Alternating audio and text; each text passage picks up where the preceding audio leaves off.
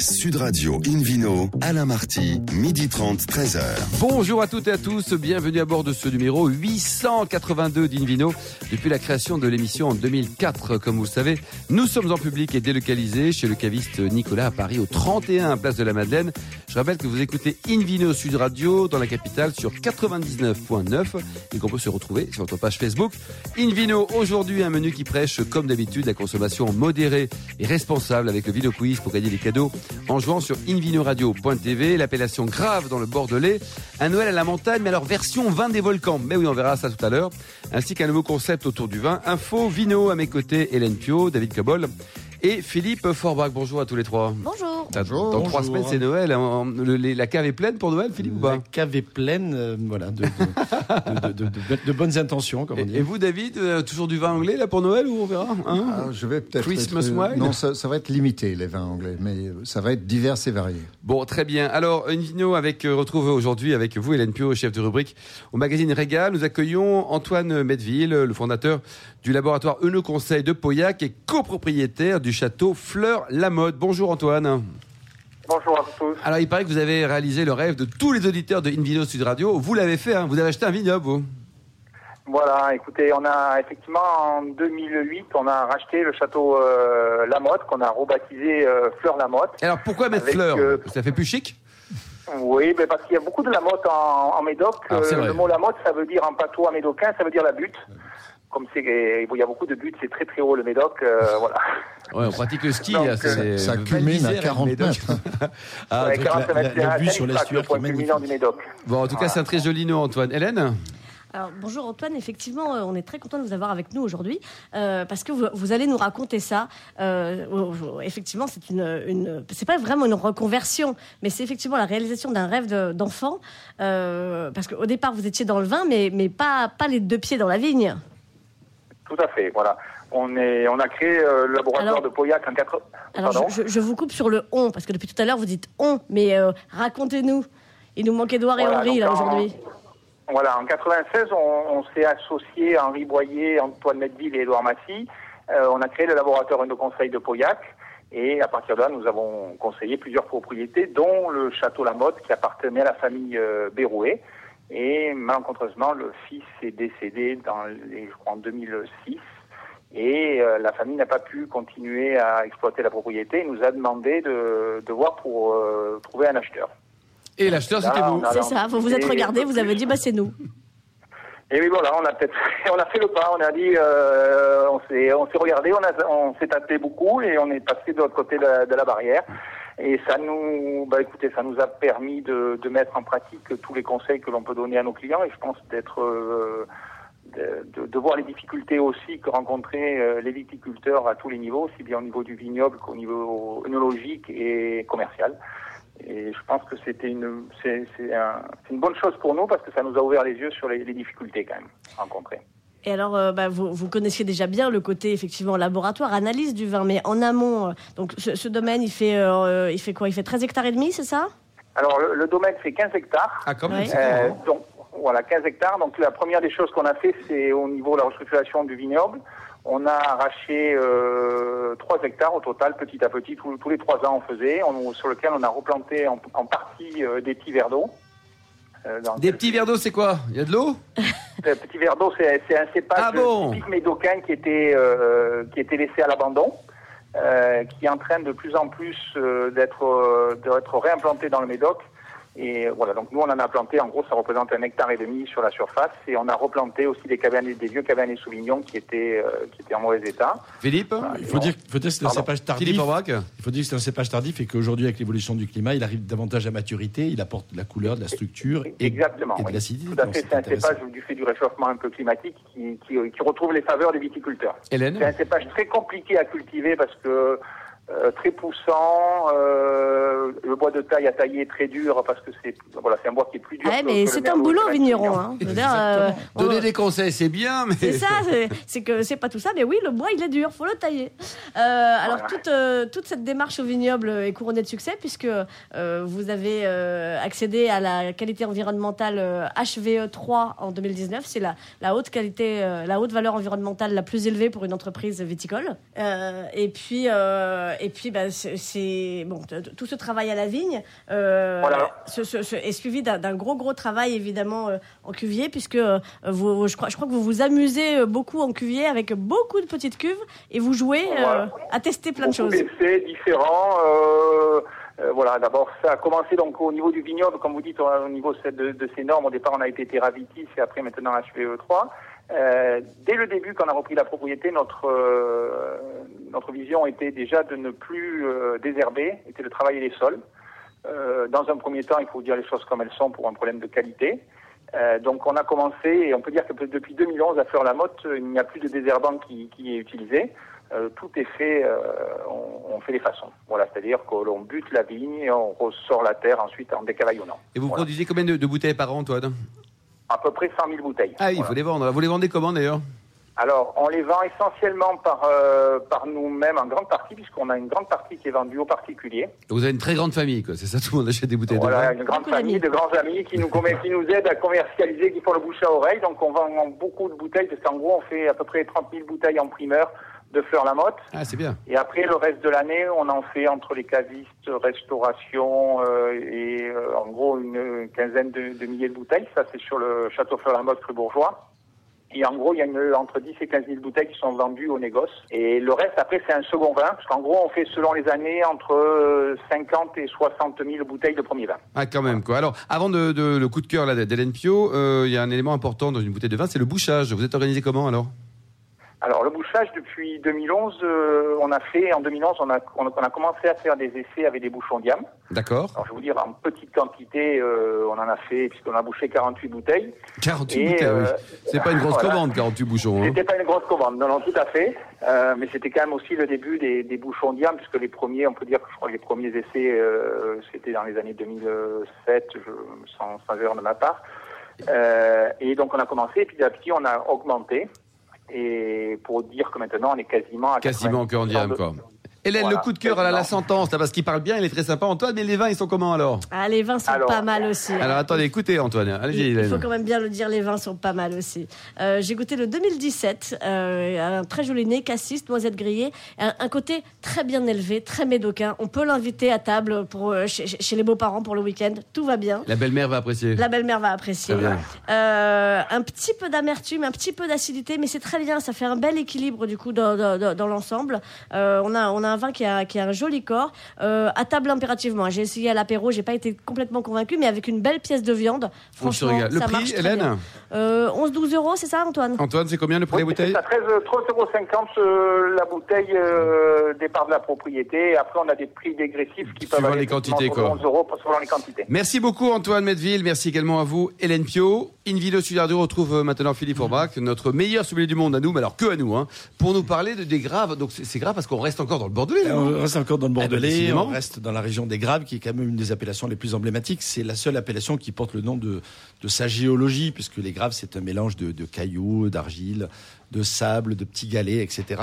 Et qui donne effectivement naissance à cette, euh, au nom de cette appellation. Les vins de Graves, d'ailleurs, sont considérés parmi les plus anciens vins du Bordelais. Ils sont même les vins de Bordeaux par excellence. À l'époque du mariage d'Aliénor d'Aquitaine et du fameux roi Henri, euh, euh, Henri II, de Plantagenet, bien Henri II. célèbre roi. Grand copain de David Cobol. Copain de David Cobol. Les vins, d'ailleurs, connaissent une grande prospérité. C'est une période extrêmement importante pour la surtout Eleanor qui, qui était ma copine. C'est sûr. Mais surtout, ils étaient malins parce que la prospérité venait notamment du fait que finalement, dans cette région euh, d'Aquitaine, on ne pouvait boire que de vin du Bordeaux puisque c'était interdit d'exporter des C'était interdit. Et eh oui. Donc, Déjà, l'ouverture des Bordelais à l'époque. Hein. Exactement. Donc, du coup, c'était un peu une certaine autarcie quelque part, mais c'était une, une grande, bien entendu, prospérité également pour les vins de cette région. Alors la, région, j'ai dit en, préambule, Grave, c'est quand même le, nom de cette terre nourricière particulière. C'est une géologie un peu en dentelle, étroitement liée, bien sûr, à la création du fleuve, la Garonne. C'est un sol qui est constitué donc de galets, de cailloux, de graviers, du sable mêlé, de limon, d'argile, et reposant sur des endroits sur des surfaces calcaires, ce qui permet notamment d'avoir des blancs remarquables, mais aussi des textures de géologie qui permettent d'avoir des, rouges très intéressants aussi. C'est assez homogène comme terroir, j'ai l'impression, Philippe. Non? Il, y a, très, peu de très mauvais graves, par exemple. c'est vrai qu'il y, a une qualité de, de, de, de géologie qui, qui, qui, donne un effet euh, voilà, de terroir, parce que c'est aussi ça le terme qu'on utilise, euh, qui, qui, a une certaine homogénéité. C'est 3500 hectares de vignes, donc c'est pas petit, mais en même temps c'est la surface d'une appellation comme Châteauneuf-du-Pape, 3500 hectares pour donner un repère. En, en, rouge, les cépages autorisés sont le Cabernet Sauvignon, cépage roi un peu de, de, cette région, notamment sur la rive gauche, euh, à la fois les Graves, mais aussi le, le Médoc ou le Haut-Médoc. Le Merlot, bien entendu, qui, qui euh, ces dernières années a plutôt eu tendance à, à progresser. Le Cabernet Franc, le Petit Verdot, qu'on a évoqué il y a quelques instants, euh, et également un petit peu de Malbec, mais il est assez peu utilisé dans cette, dans cette partie du Ça Bordelais. peut se garder, Philippe, les blancs et les rouges alors, les, les, blancs, alors, dans, dans les grands terroirs euh, et dans les, dans, dans, les châteaux les plus célèbres, notamment le secteur de Pessac-Léognan, on a des blancs de garde. Moi, j'aime beaucoup, par exemple, le domaine de Chevalier. Ah oui, super. Et, et j'ai eu l'occasion encore de goûter récemment des, des blancs de Chevalier de plusieurs dizaines d'années qui était juste incroyablement euh, présent dans, dans, dans, le verre et dans, et dans les esprits. Et les rouges aussi? Les blancs sont élaborés à partir de Sauvignon de plus en plus, de Sémillon pour la densité, le Sauvignon apportant aussi la structure, mais aussi beaucoup d'arômes.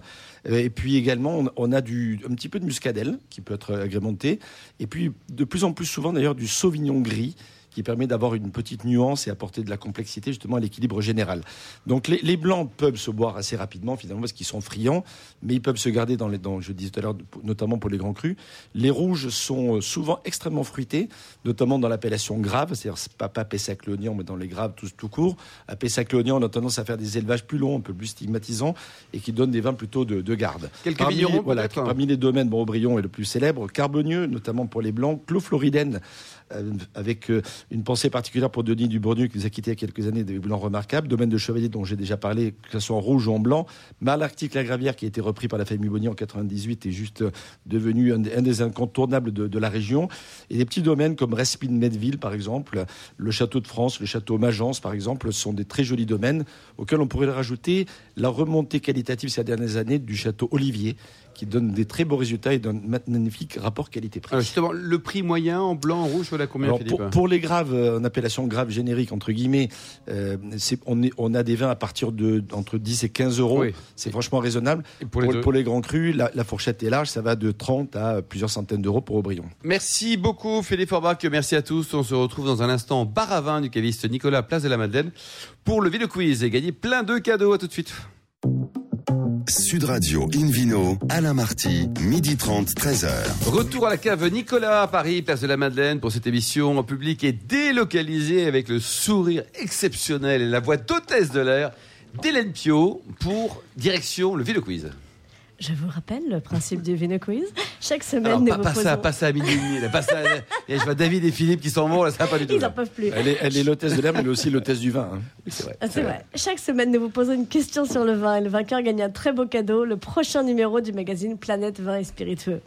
La question de la semaine dernière était qui a écrit La bière est la preuve que Dieu nous aime et veut que nous soyons heureux?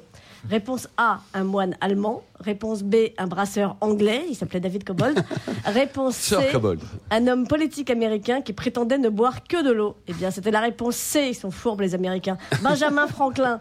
Voici la question de ce week-end. De quel château Antoine Medeville et ses associés ont-ils fait l'acquisition en 2008 Réponse A, château Fleur-la-Motte. Réponse B, château Pissenlit-la-Colline. ou, réponse C, le château de Versailles. Pour répondre et gagner le prochain numéro du magazine Planète Vin et Spiritueux, rendez-vous toute la semaine sur le site invenoradio.tv, rubrique Vino Quiz. Le gagnant sera tiré au sort parmi les bonnes Bon, c'est bien. On réponses. peut féliciter d'ailleurs la collaboratrice de l'émission, Charlotte, qui trouve toujours des très bonnes questions, qui nous faut rigoler. Bravo, Charlotte. Alors, Invino Sud Radio retrouve euh, David Cobol, qui nous fait aussi beaucoup rigoler. Enfin, ça dépend. Euh, pour nous parler, donc, non pas de, de l'Académie des vins et spiritueux, mais d'un premier Noël avec vous, là, à la montagne, dans les volcans. Alors, petite Euh, montagne pour commencer. petite montagne, Ouais, ouais, ouais. les Mais il y a des gens qui préfèrent le ski de, euh, de fond ou ski de piste. Eh. Et puis euh, aussi, s'il n'y a pas de neige, on peut marcher. C'est une très très belle région. Il y a beaucoup de marches en été comme en hiver. Euh, je vais vous parler de, du Puy de Dôme. Ah, le Puy de Dôme. Le Puy de Dôme, Ah, oui, Alain. bien. Oui, à côté de Clermont-Ferrand, y magnifique. il y a beaucoup d'eau de- dans le coin aussi. Hein. Euh, en hiver, oui, mais pas en été. Il fait très sec en été. Mais là, on va parler des vins.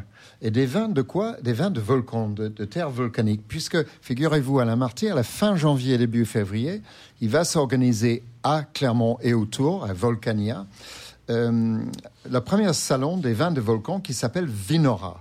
Alors, vous pouvez trouver des informations. Vinora. Et pourquoi rare J'en sais rien. bah, vous, vous allez leur demander vous-même. Je- La, Volcano. Vinagora, Alors, voulaient donc, faire Vinorama, mais n'avaient plus d'encre. donc, vous- ça vous intéresse ou pas ce que je Vulcania. Il y a beaucoup de. Oui, c'est ça. Non. Vinora, s'il vous plaît. Le puits de Dôme, Alors, David Cobol. David Cobol, je vous en prie, Alors, David. le vinera.20, parce que maintenant il y a un préfixe, un suffixe 20 euh, dans le net, vous aurez toutes les informations voulues, y compris l'explication sur le nom peut-être. Alors, du coup, en préambule, euh, j'ai pu assister à une dégustation des vins issus de volcans et je me suis concentré sur les vins du Puy de Dôme et je me suis intéressé du coup à ce vignoble qui fut très grand. On ne pense pas. Aujourd'hui, il y a 400 hectares, c'est rien du tout. Mais au milieu du 19e siècle, il y avait presque 30 000 hectares dans le Puy de Dôme. Ah oui. L'équivalent de la Champagne actuelle, par exemple. Exactement. Et, et alors, qu'est-ce qui, qu'est-ce qui s'est passé? Eh ben, Ils y a ont eu- tous été malades il y a à eu force du vin, il y a eu le mildiou, il y a le phylloxéra, et puis là-dessus, il y a eu l'exode rural. Catastrophe. Donc, de 28 000 ou 30 000 hectares, on est tombé à 400, 400 hectares dans l'appellation Côte d'Auvergne, parce que telle est l'appellation officielle aujourd'hui. Alors, il y a des vins qui sont faits en dehors de cette appellation, qui, ça, qui se portent simplement le nom vin de France, si on ne plante pas les cépages autorisés, qui sont relativement simples, parce que pour les rouges, c'est soit gamay, soit pinot noir, D'accord. et pour les blancs, c'est que chardonnay. Que chardonnay, d'accord. Hein, donc, on est beaucoup plus simple que... Et ça donne quoi par rapport à un chardonnay un peu plus du côté de Chablis, Alors, par exemple? je vais, je vais y revenir parce que j'ai goûté différents vins, pas beaucoup de blancs, mais surtout beaucoup de rouges et des très très jolis rouges. Alors, est-ce qu'on peut détecter, la question? On a le droit de se poser avec ce thématique volcan, est-ce qu'on peut détecter la pierre de lave dans un vin La réponse est évidemment non. Euh, Ce qui est plutôt une bonne nouvelle, d'ailleurs. oui, parce qu'est-ce qu'on a envie de bouffer du volcan euh, Je sais pas. Hélène Pio, non Alors, Au est-ce petit que un Non, j'ai arrêté. Non. Est-ce que ce sont des vins, vins explosifs? Est-ce que ça sent le soufre? Est-ce que c'est des vins à forte pente? Ben, Ni l'un ni l'autre. Euh, c'est pas ça le, le propos. Alors, euh, ce que je trouve intéressant dans cette région, c'est que d'abord les cépages sont plutôt simples. Le, le vignoble est très dispersé. Hein. C'est pas monolithique. C'est des petites poches ici et là. En gros, entre euh, Issoire et Riom, Riom, la ville du nord, Issoire au sud, autour de la ville de Clermont-Ferrand, et puis abrité par les montagnes du Puy, hein, la chaîne des Puys, qui abrite des vents, un peu comme les Vosges abritent l'Alsace. Donc on a une région plutôt sèche en été, euh, froid, très froid en hiver, puisque la température moyenne en, janvier-février, c'est 3 degrés, et puis ça monte à un moyenne de 20 degrés en, en juillet-août. Alors c'est assez bien pour produire ces vins de style léger et fruité. Alors il y a cinq sous-appellations, appellations village, euh, qui sont autorisées Madargue, Châteauguay, Chanturgue, Coran et Boude. Donc, Boude. euh, Boude, Boude. Eh On ben ne boude voilà. pas à Boude. Non. Euh, On ne alors, va jamais voilà. la refaire, celle-là. Elle va être toute Ouais, nouvelle pour eux, je suis Dans le best-of, ça vous plaît, ça, le oui, best sûr, oui, oui. Voilà. Alors je vais vous nommer quelques bons vignerons que j'ai dont j'ai Alors, goûté. David, oui. Mon coup de cœur, c'est vraiment mon chouchou, c'est le Clos des Amoureux. Quel joli nom. Le Clos des Amoureux. Clos des ah, Amoureux. Euh, j'ai goûté le 2016. euh, Vincent Ozol, c'est le nom du vigneron. Il se trouve à Chanturgue, donc il porte le- la mention Chanturgue Côte d'Auvergne. C'est un assemblage 70% gamay, 30% pinot noir.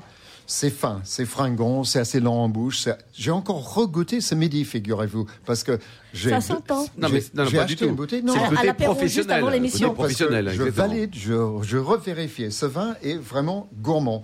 C'est un très bon vin. Euh, si vous aimez les vins légers, mais qui ont du corps, qui ont du fruit, c'est vraiment le style de Combien vin. ça coûte, David vaut 10 euros. Ah oui, c'est pas cher. Ah, c'est pas cher. Allez, et, coup de et pour cette qualité. Et un c'est deuxième, peut-être? Oui, oui. Alors deux autres. Alors après, on joue sur les noms de- du volcan. hein. Il y a un cuvée qui s'appelle Magma, Ouais, bien sûr, Magma, oui. Euh, du domaine de la Tour de Pierre, qui est un pur gamay, qui est très bien à 8 euros, et Volcanique. Alors c'est plus explosif de David Pellissier, également un gamay euh, plus vif, plus carré, plus volcanique, quoi. Donc à découvrir, quoi, les trois. À découvrir. Et puis un blanc. Il ne faut pas oublier les blancs. J'ai goûté un, un blanc qui s'appelle Volcan, Volcan, de domaine Miolan. Et là, c'est assez étonnant parce que là, il sort de l'appellation. C'est un vin de France. Il assemble Chardonnay, Gewürztraminer et Pinot Gris. Ah oui, et ça fait un truc bien. Et là, un truc bien. Ouais, Ouais, euh, un Hélène truc bien. 8 euros aussi. Oh, non, c'est 9 pas cher. euros. 9 euros. 9 euros. Bon. Et je sais que ce ne sont pas les vins préférés de David, mais d'ici quelques mois, je vous conseille de goûter les rosés. Euh, Franchement, il y a de très très Les jolies rosés de choses. cette région En Côte d'Auvergne, Si, si, si. en Côte Ah oui, d'Auvergne, oui. il y a de très Le belles rosé choses. des Et ça marche avec les lentilles ou pas, David. Le rouge Euh, Peut-être. Oui, oui, pourquoi pas. Pourquoi pas. Pourquoi pas. Merci beaucoup, David Kewol. Voilà, donc euh, goûtez ça, découvrez ça. euh, Si vous êtes là ou si vous êtes ailleurs, ça vaut le coup. Merci David. Une vidéo sur la 2 retrouve Hélène Pio avec un nouvel invité, Pierre-Édouard Franks, qui est le directeur général d'Info Vino. Bonjour Pierre-Édouard. Bonjour à Alors c'est quoi votre concept?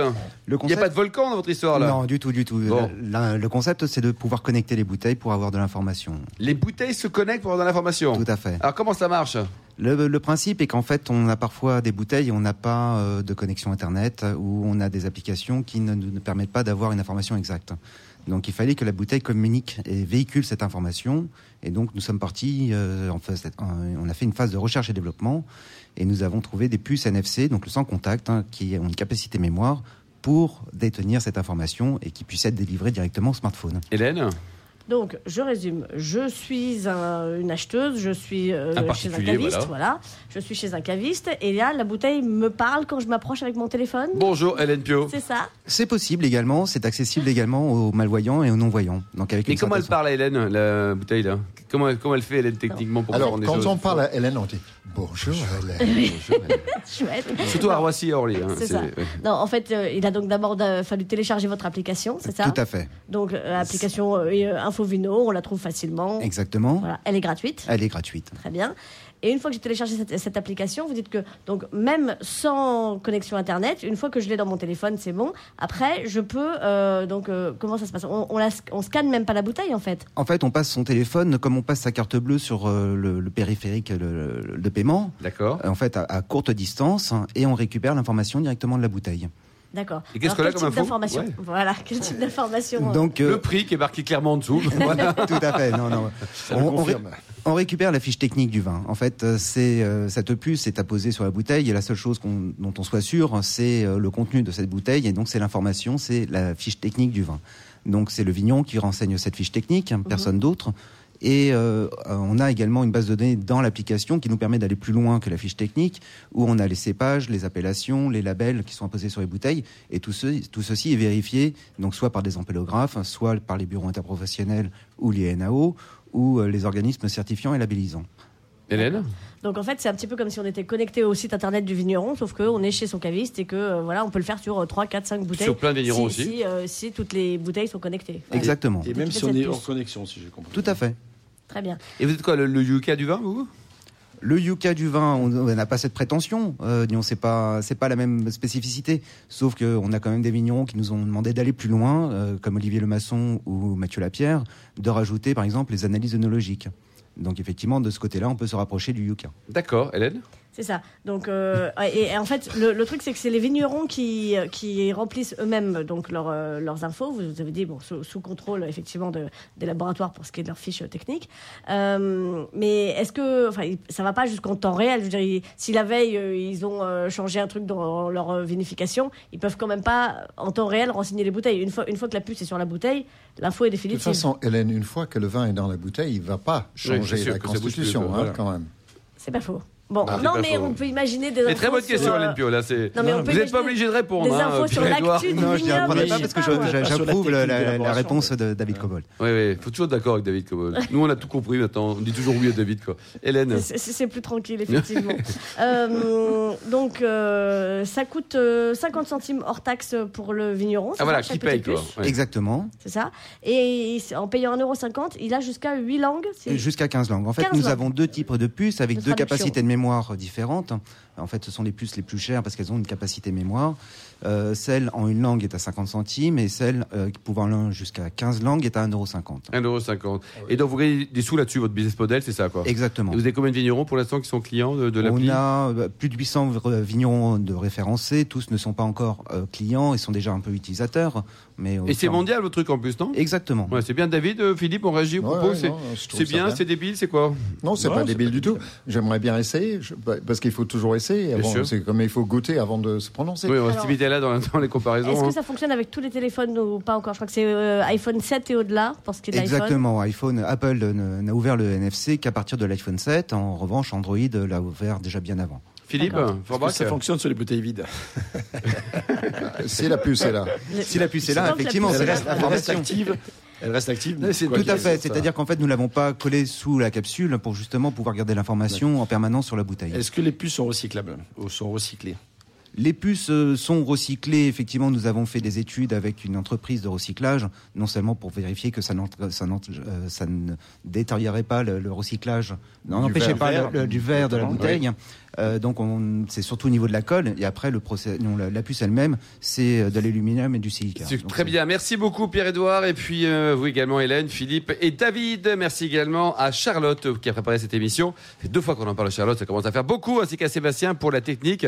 Fin de ce numéro. numéro d'Invino Sud Radio. Pour en savoir plus, rendez-vous sur sudradio.fr, invinoradio.tv et puis notre page Facebook. Invino, on se retrouve demain. N'oubliez pas, demain à 12h30 pour une nouvelle émission. C'est pas une rediff, c'est une nouvelle. Toujours délocalisée chez Nicolas. On parlera gastronomie avec un, grand chef parisien, des coteaux bourguignons, ainsi qu'un livre que le monde entier nous envie, 50 jours pour comprendre autrement le vin. D'ici là, c'est le moment. Excellent déjeuner. Restez fidèles à Sud Radio et surtout, n'oubliez jamais, respectez la plus grande des modérations. Salut à demain.